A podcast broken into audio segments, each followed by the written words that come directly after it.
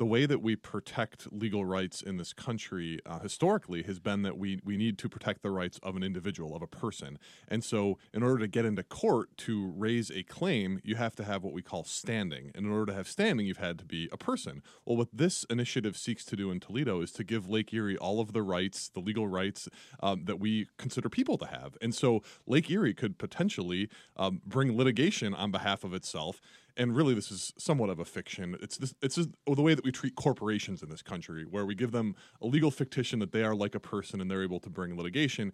The idea here would be that Lake Erie could also protect itself in court from pollution and other threats. And it, what it does actually uh, in practice is it gives any citizen of Toledo the right to intervene since the lake can't speak for itself. That's right, to stand uh, in to, for Lake to, Erie. To stand in for Lake Erie in court.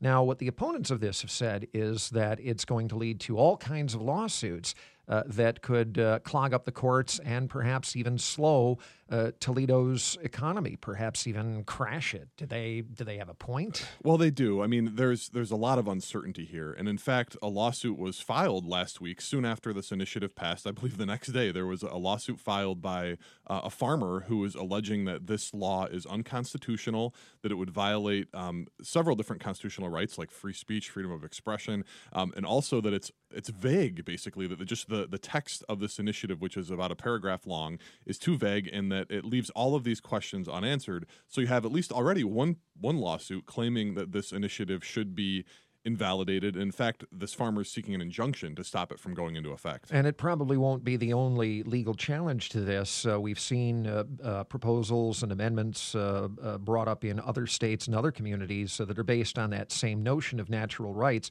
That's right. And uh, the Ohio State University's College of Food and Agriculture and Environmental Sciences did an analysis of this and said, generally speaking, laws like this are routinely struck down.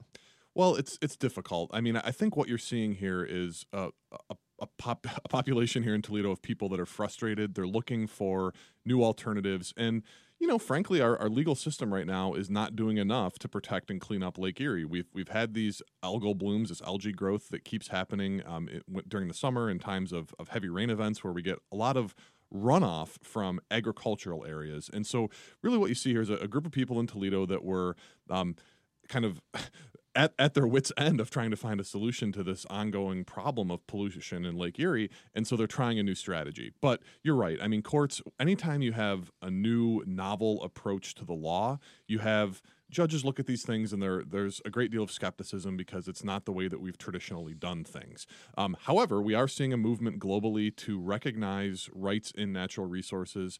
There's this recognition that we need water to drink, we need air to breathe, and so we, we should be protecting these resources and coming up with some way in the law to recognize that these natural resources are critically important and that we may need a different approach to just our traditional, um, you know, having humans bring bring cases for, for things that might harm our property or might harm our economic interests. You know, we need to think a little bit more broadly about natural resources um, and the in the importance that they play in our lives.